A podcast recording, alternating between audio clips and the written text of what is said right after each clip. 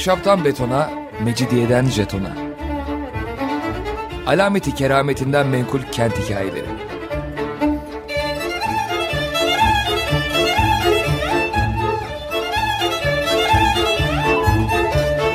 Hazırlayan ve sunan Pınar Erkan.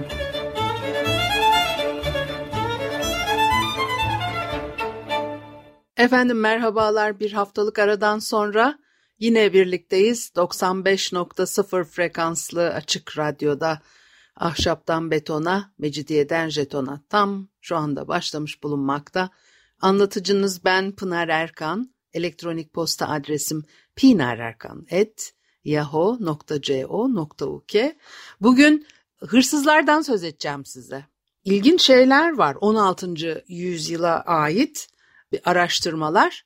Saadet Maydaer iki ailenin e, ortak olup hırsızlık yapmasından söz ediyor 16. yüzyılda ve o hırsızlık olayından neler nerelere gidiyor mesele ve biz de oradan e, ne, ne tür bilgiler elde edebiliyoruz bunları biraz paylaşmak istiyorum sizinle. Başka ilginç şeyler de var. Biraz Bursa ile İstanbul arasında bağlantılı gidiyor bu olaylar ama mesela bu 16. yüzyıl Bursa'sında asayiş üzerine bir araştırma yapılmış. Evlerden hırsızlık yapanların %25'i kadın, %64,28'i erkekmiş. %10.71'inin ise kimliği, cinsiyeti belirlenememiş. Dolayısıyla hırsızlık yapanların çoğunluğu erkek gibi çıkıyor. Bir de böyle hem tek başına çalışabiliyorlar hem de birden fazla kişi organize bir biçimde suç işleyebiliyor. Karı koca birlikte suç işleyenler var. İlginç. Şimdi Osmanlı'da hırsızlıkla suçlanan kişilere dair düzenlenen belgelerden anlaşıldığı kadarıyla e, diyor Maydaer. E, malı çalınan kişi eğer çalan kişinin kim olduğunu kesin olarak biliyorsa mahkemeye gidip doğrudan isimleri verip şikayetçi oluyor. Eğer bilmiyorsa şüphelendiği kişinin adını veriyor. Mazannemdir e, diyerek durumun araştırılmasını istiyormuş. Bu mazannem de Arapça zan kökünden gelen mazanne, mazınne kelimesi. Yani hakkında zan şüphe olunan anlamında kullanılıyormuş. Güvenlikten sorumlu zaim, subaşı ve benzeri kişiler o kendilerine durum bildirildikten sonra kişileri hırsızlıkla suçlayabiliyorlar. Türlü çeşit istismar konusu da olabiliyor tabii bu. Araştırmalar e, yapılıyor. Bir de e, bazen şöyle şeyler de oluyormuş. Birisinin işte diyelim ki eşyası çalındı. Sonra aradan epey vakit geçtikten sonra birisinin evinde görüyor kendi eşyasını. O zaman şikayette bulunuyor filan. İlginç. Şimdi buradan yola çıkarak Mart 1584'te hırsızlık yaparken ortak çalıştıkları anlaşılan iki ailenin evlerine girilerek içerideki eşyaları tespit ediyorlar ve tek tek kayda geçiriyorlar. Eşyaların bir kısmının evin neresinde olduğunu ifade etmeden dökümünü yapıyorlar. Bir de Hacı İbrahim'in sandığında bulunan esbaptır ki zikrolunur ifadesi kullanılarak hırsızlardan Hacı İbrahim'in sandığından çıkan malların kaydı tutuluyor. Arkasından da Raziye'nin sandığı içinde olan esbaptır denerek Raziye'nin sandığındaki eşyalar kayda geçirilmiş ve Raziye'nin hırsız olduğu da herkesce bilinen bir şeymiş.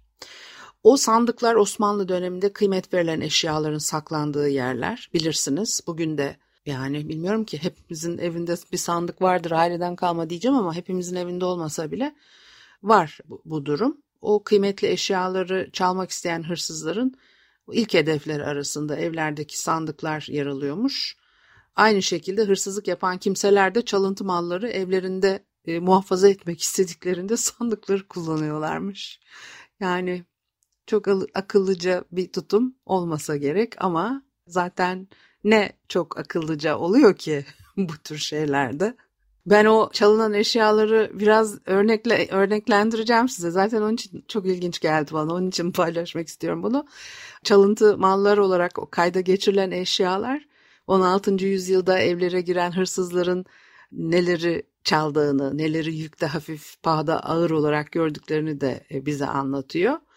En e, gözde eşyalar bugünkünden biraz farklı o dönemde. E tamam mücevherler var fakat bu dönemde insanların evinden en çok çıkarılan çalıntı mallar kumaşlar ve giyeceklermiş. elbette bugününkünden daha farklı bir üretim söz konusu ve e, giyim kuşam da daha e, farklı üretiliyor. Yine kendi dönemin koşulları içerisinde değerlendirilmesi gereken ilginç olaylar dizisi karşımıza çıkıyor. Şimdi aslında bu e, yazılı metin iki kalabalık ailenin ilişkileri çerçevesinde hırsızlığı anlatıyor. Ben oradan çekerek bilgileri size aktaracağım. Onun için bazı detaylara girmeyeceğim çünkü o kadar vaktimiz yok.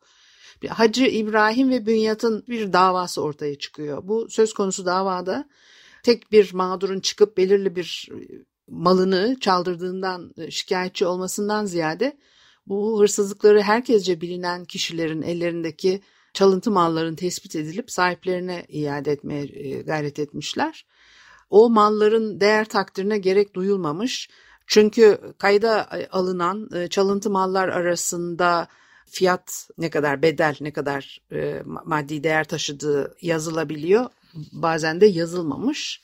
İşte burada Hacı İbrahim'le Bünyad'ın davasında da o değer biçmeye çok gerek duyulmamış. Mağdurlar İbrahim ve Bünyad'ın evindeki eşyaların kendine ait olduğunu şahitlerle ispatlamışlar ve böylece eşyaları geri almışlar. Dokuz mağdur varmış. Hacı Osman bin Hacı Ali, Mustafa Çelebi bin Budak, Nasuh bin Abdullah, Şemsi Hatun binti Yusuf, Müslihuddin bin Muhyiddin falan diye böyle devam ediyor bu isimler. Ee, sadece biri kadın e, mağdurlardan, e, sekiz erkek mağdurdan biri müderrismiş. E, diğer kişilerin sosyal konumları ya, ya da maddi durumları hakkında e, bilgi verilmemiş. Her bir mağdur iki şahitle birlikte mahkemeye geliyor. O çalıntı mallar arasında yer alan eşyaların kendilerine ait olduğunu böyle ispatlıyorlar. Ondan sonra da eşyalarını e, teslim alıyorlar. Fakat bu şekilde evde bulunan o e, dökümü yapılan malların çok küçük bir kısmı sahiplerine ulaştırılabilmiş. Geri kalan büyük bölümü e, kime ait belli olmadan kalmış. Şimdi o listenin içerisinde mesela diyor ki nefti astarlı lacivert çuka dolama. Çuka dolama diyor. Neyse kelimenin vurgusunu da doğru yapmalı. O nefti siyaha yakın koyu yeşil biliyorsunuz neftiya renginde. e, astarı nefti renkliymiş de çuka dolama da lacivert renkliymiş ama çuka dolamanın ne olduğunu gerçekten e, bilmiyorum. O Hacı Osman bin Hacı Ali'ye aitmiş. Mesela 31 e, akçe değer biçilmiş buna. Kabaca Mayder bu çalınan ıı, malların e, ne kadar bir değeri olduğunu anlamak için en düşük bedelle en yüksek bedeline o döneme ait kaynaklar içerisinde bulmaya çalışarak listelemiş bir gök kaftan varmış Mustafa Çelebi bin Budak'a ait. Makrame diyor o dönemde değerli şeyler bunlar. Eski don, havlu makrame, bir oğlan gömleği, bir beyaz arakiye. O arakiye dervişler giyermiş. Tiftik külaha verilen isim. Arakiye Arapçada ter anlamına geliyormuş mesela. Oradan kaynaklanıyor. Ter emici, ter toplayıcı olarak başlığın altına giyiliyormuş. Demek ki o zaman için 20 ila 142 e, akçe arasında değişiyor. Şimdi bu akçe tabii bize gene pek bir şey ifade etmeyecek. Ben de 16. yüzyılda bir altının 120 e, akçeye denk düştüğünü e, söylemekle yetineceğim. Çünkü o tabii o, o bir altın kaç gram nedir hani bunları da bilmek lazım. O kadar detaya da yine giremiyorum ama kabaca bir altın 120 e, akçeye denk düşüyormuş. Ondan sonra 100 akçeye galiba düşürüyorlar. Çünkü bir çok değer kaybı da oluyor 16. yüzyıldan itibaren. Ama kabaca hani fikir verecek bir rakam, bir miktar bez paresi Çapraz düğmeli kırmızı çuka zıbın, uzun yenli beyaz e, sade. E, ne var başka? Biçilmiş çeşme bülbül var mesela. Dikilmiş çeşmi, çeşmi bülbül, nuhudi astar, sancaklı nefti bogası, e, bogası ya da bogasi astarlık böyle seyrek dokunmuş beze deniyormuş. Amerikan bezine benzeyen, kaput bezini de andıran bir çeşit e, bir çeşit bez e, pamuk ipliğinden dokuyorlarmış onda. Mesela more soft diyor. Bilmiyorum ki bugün yok ya bunlar. Onun için de nereye gitmiş bu kumaşlar? Hiç bu isimle anmıyoruz. Müstemel siyah çuka, ne o sırmalı sırmalı kemer var. E, çapraz düğmeli e, bir siyah uzun yenli çuka diyor. Bunları demek ki e, son derece yaygın isimler ki bu şekilde e, listelemişler.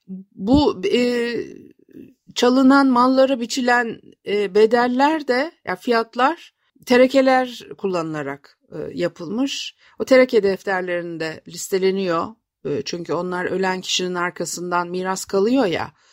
E, terekelerdeki malların en yüksek en düşük fiyatları tespit edilerek tahmini bir değer verilmeye çalışılmış. Terekelerin e, ilgili dönemde fiyatların belirlenmesine kullanılmasının yerinde olup olmadığı da tartışılıyormuş. Yani aslında konunun pek çok farklı boyutları var ama biz onları atladık da ben bunların farkındayım. Onu bildirmek için e, bu detay bilgiyi e, size veriyorum. 9 kişiydi dedik ya mağdur olan bunların içerisinde en fazla e, değerli eşyasını çaldırmış olan kişi e, Mevlana Balı bin Mustafa şahitler kendilerine ait olan e, çalıntı malları ispatlıyorlardı ya. Hırsızlarla ilgili belgelerde mesleği dışında bilgi verilmemiş bir kişi. Lala Şahin medresesinde müderrislik görevini yerine getiriyormuş.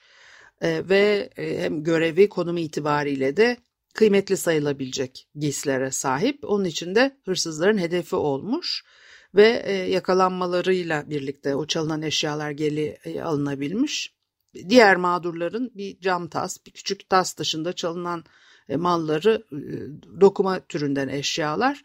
İşte bunun nedeni de o dönemde kumaşların tamamen el işçiliğine dayanması, uzun zahmetli yöntemlerle imal edilmesi, para tutuyor böyle pahalı oluyor. Zaten o bu kumaşlardan dikilen elbiseler de yine terzilerce kişiye özel e, hazırlandıkları için daha yüksek fiyatlı hale geliyor. 16. yüzyılda giyinmek oldukça masraflı bu ortaya çıkıyor. En basit bez parçaları da bir tür e, peçete bu makreme demiştim az önce makremeler e, onlar dahi hırsızların hedefi haline gelebilmiş. Burada bir kıyas yapılabilir belki.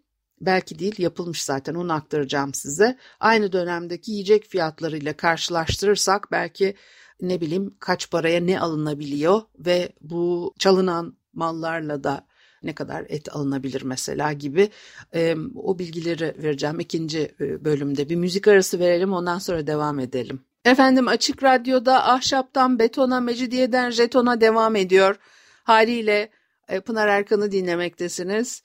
16. yüzyılda yapılan bir hırsızlık üzerinden e, bulunan çalıntı mallar nasıl sahiplerine iade ediliyor ve neler çalınıyormuş o dönemde bunları konuşuyorduk. Şimdi müderris bir kişinin e, eşyaları çalınınca Mevlana Balı bin e, Mustafa işte şikayet ediyor da onun eşyaları aranıp da bulunurken 9 veya işte 8 diğer kişinin de eşyaları bulunmuş oluyor. Şimdi kumaşlar ve dikili kıyafetler çok dedik ve bunlar epey para tutuyor 16. yüzyılda. Giyinmek masraflı dedik. İlk bölümde kabaca böyle şeyler konuştuk. Aynı dönemdeki yiyecek fiyatlarıyla karşılaştıralım şimdi biraz. Bana çok meraklı geldi. Size de meraklı gelebilir diye paylaşıyorum. 16. yüzyılın başlarında Bursa'da bir akçe ile 700 e, dirhem ekmek alınabiliyormuş.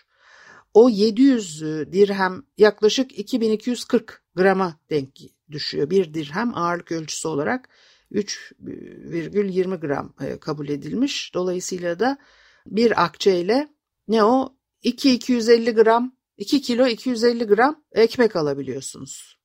Bunu baz alarak belki fiyatlar arasında bize anlam e, anlamlı hale gelecek bir e, yorumda bulunabiliriz. Mevsimine göre kışın 800 gram et alınabiliyor, yazınsa 960 gram koyun eti alınabiliyor. E, bir okka sazan balığı alınabiliyormuş. O da 1282 gram olarak hesaplanmış bir okka ağırlık ölçüsü yaklaşık 1282 gram üzerinden hesaplanmış bir okka sazan balığı alabiliyor. 600 dirhem yani 1920 e, gram deniz balığı alabiliyor. 150 dirhem kiraz satın e, alabiliyor bir akçeyle. 2480 gram kiraz yani işte ne öyle diyelim 2,5 kilo kiraz alabiliyorsunuz bir akçeyle. Bir e, yine 16. yüzyılın e, sonlarıyla ilgili bir e, çalışma yapılıyor. O, ona göre de 1585-1586'da koyun etinin e, bir okkası 3 akçeymiş. Yani 1285 gramı 3 e, akçe. Bursa'da fiyatlar İstanbul'dakinden daha pahalıymış. Bu da ilginç değil mi? Genellikle İstanbul her yerden daha pahalıdır. Böyle başka şehirlere gittikçe, taşraya indikçe ucuzlar pek çok şey. Fakat ona göre de bir hesaplama yapılmış. Bursa'daki fiyatlar İstanbul'daki e, fiyatlardan daima daha pahalı. İstanbul'da 50 dirhem e, eksiği aynı fiyata satılıyormuş. Dolayısıyla da Bursa'da yaklaşık 1125 gram koyun eti 3 akçeye satılıyormuş. Ee, böylece yaklaşık 100 yılın sonunda Bursa'da bir akçeye yaklaşık 375 gram koyun etinin satın alınabileceği hesaplanabilir diyor Maydaer. Asrın başından sonuna koyun etinde neredeyse iki katına varan fiyat artışı meydana gelmiş. Çünkü 1585 ile 95 yıllarında hızlı bir e, pahalılaşma dönemine giriliyor. 100 yıllık süreçte fiyatlar e, bazı kalemlerde bir veya birkaç kart e, artıyor. Yine çalışmalardan e, tabii alınan bilgiler bunlar. E, o paradaki e, maden içeriğinin azaltılması taşiş sebebiyle bu meydana geliyor. Peki bir akçeye 2240 gram ekmek alıyoruz e, bu dönemde Bursa'da dedik. Peki bu adamcağızlar ne kadar maaş alıyorlarmış? Mesela o Lale Şahin Medresesi müderrisi e, günde 20 akçe maaş alıyormuş. Vakıflar arasında farklı uygulamalar var.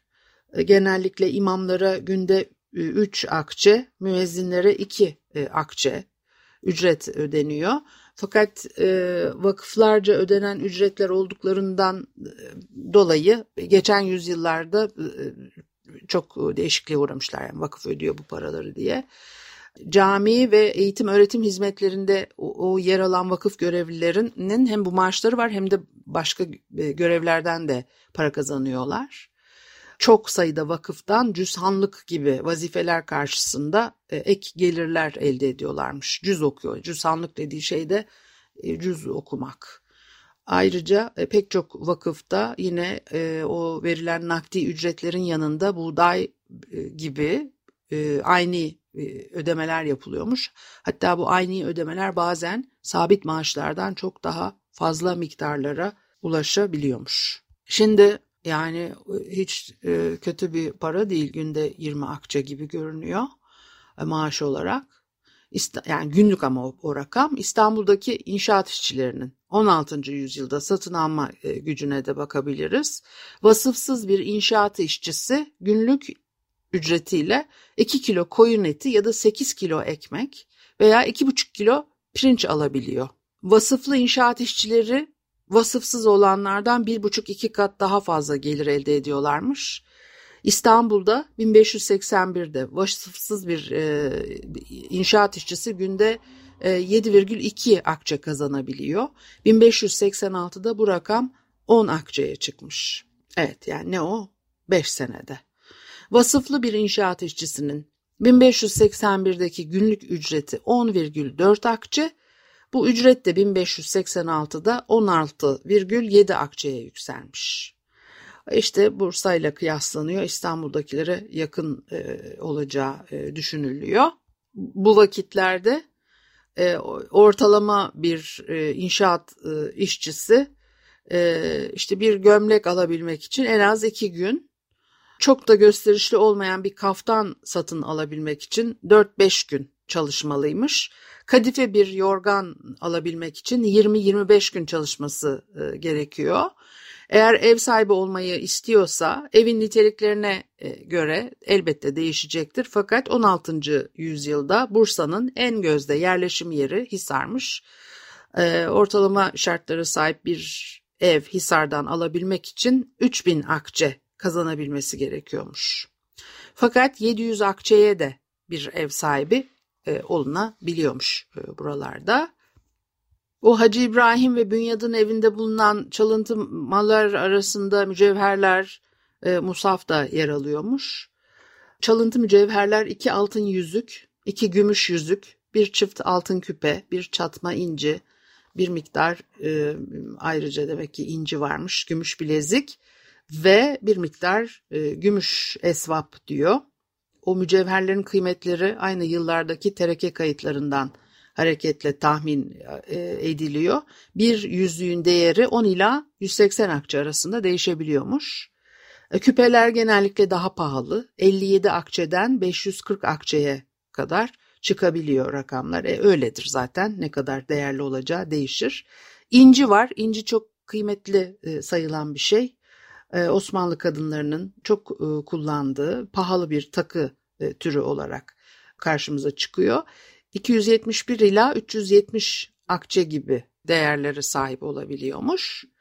Yani aslında e, yükte hafif pahada ağır çalınacak şeyler arasında mücevherler fakat bu kişilerin evlerinde bol miktarda ve kıymetli mücevher e, bulunmadığı anlaşılıyor. Mücevherleri ya zaten evden çıkarmış olduklarını ya da girdikleri evlerde e, şansları pek yaver gitmediği için elde edemediklerini de düşünebiliriz. Yani bilmiyoruz çünkü listede olmayınca yok varsayıyoruz ama belki de hemen e, satmışlardı. O kumaşlar var işte 16. yüzyıl Osmanlı toplumunda önemli kıymetli bir mal. Onun için de e, hırsızlar tarafından çok rağbet e, görüyormuş. E, Hacı İbrahim'le Bünyad'ın evinde de çok çeşitli renk ve türlerde bol miktarda kumaş var. E, bunların altın ve gümüş tellerle e, işlenmiş olduğunu da e, öğreniyoruz. Bugün o altın ve gümüş sim işlemeli bir şey zaten ne bileyim ben işte herhalde düğüne giderken mi giyiyorlar ne yapıyorlarsa. Herkesin giydiği şeyler değil bunlar. Bir de gerçek altın ve sim de olmuyorlar tabii. Fakat altınlı dövme makrame, çeşitli renk miktarlarda kemha, sancaklı kırmızı kemha, mor çuha, iki Çin ipeği, nohudi astar, eski siyah dimi, e, kaftanından sökülmüş nohudi astar, iki pare ham ipek, dört pare alvale, yemeni yorganlık, mor köhne sof, lacivert harir, keten ipeği, mavi ipek, astarı ile birlikte dikilmelik bogasi, sancaklı lacivert çuha, çuha atlas e, ve çuha işte farklı çuha türleri gidiyor böyle, türleri gidiyor böyle. O kemha dedikleri altın gümüş tellerle nakışlı elbiselik ipekli kumaşa özellikle de ağır kaftanlı kumaşa verilen e, isim ve en güzel en ağır kıymetli eski Türk kemhaları İstanbul'da ve Bursa'da e, dokunurmuş. Dimi dedim. Dimi verev ilmeğine dokunmuş pamuk veya yün kumaş veya bez olarak e, geçiyor. Bu Şemsettin Sami böyle e, ne olduğunu söylüyor. E, şayak ve benzerine denir e, diyor. Başka ne var? E, açıklayabilir. Vale dedim mesela. O vale de bir çeşit ipek kumaşmış. Yanbolu geçiyor. Yanbolu da Bulgaristan'ın güneydoğu kesiminde bir ovada Tunca Nehri'nin kenarında o deniz seviyesinden 135 metre yükseklikte bulunan bir şehrin adı diye. Önce bu anlatılıyor. Burada çeşitli kalın kaba kumaş e, e, kebe üretimi çok meşhurmuş. Bu Yanbolu kebesi ismiyle anılıyor bu kumaş türü. Ee, Osmanlı pazarlarında da çok e, rağbet görülmüş. Böyle tek başına Yanbolu olarak da adlandırılıyor. E, mahkeme kayıtlarına geçmiş.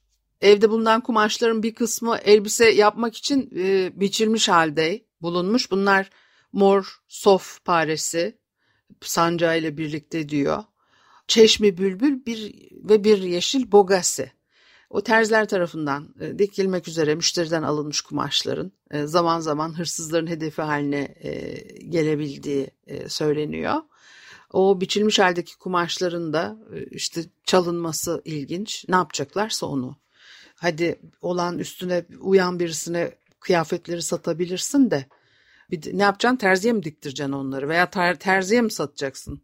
İşte henüz kumaş halindeyken belki de hız, hırsızlarca çalınıp daha sonra biçilmişlerdi e, diyor Mayder. Onu da bilmiyoruz ancak böyle yorumlar e, yapabiliriz. Osmanlı klasik döneminde kadınlar ve erkekler gömlekleri böyle ince üst giyeceği olarak kullanıyorlar. Alaca, vale, münakkaş gibi çeşitleri var bu gömleklerin. Fiyatları da kumaşın cinsine göre değişiyor. 16. yüzyıl terekelerinde 100 ila düzeltiyorum 10 ila 200 akçe arasında değişiyor biçilen gömleklerin değerleri ortalama 20-25 akçe civarında bir bedele sahip oluyor. Gemleğin üzerine genelde çuhadan yapılmış önü açık olan öyle ilikli düğmeyle kapanmayarak kavuşturulup üstüne kuşak bağlanan dolamalar o dönemin yaygın kullanılan e, yiyecek çeşitleri arasındaymış ve çuhanın yanı sıra çatmadan ve kemhadan yapılanlar ve dolama filan. Onun içinde işte üstüne hani bir sadece birini de giymek veya birine de sahip olmak yetmiyor. Üst üste giyilen veya iç içe giyilen farklı kumaşlardan yapılmış giysiler bir bütün oluşturuyor. Ay daha neler söyleyeceğim de işte süremiz bitti onun için bitirelim burada. Haftaya görüşene kadar hoşçakalın.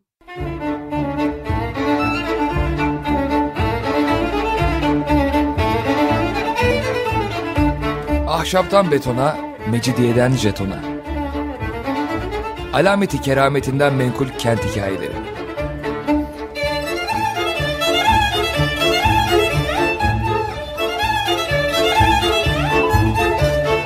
Hazırlayan ve sunan Pınar Erkan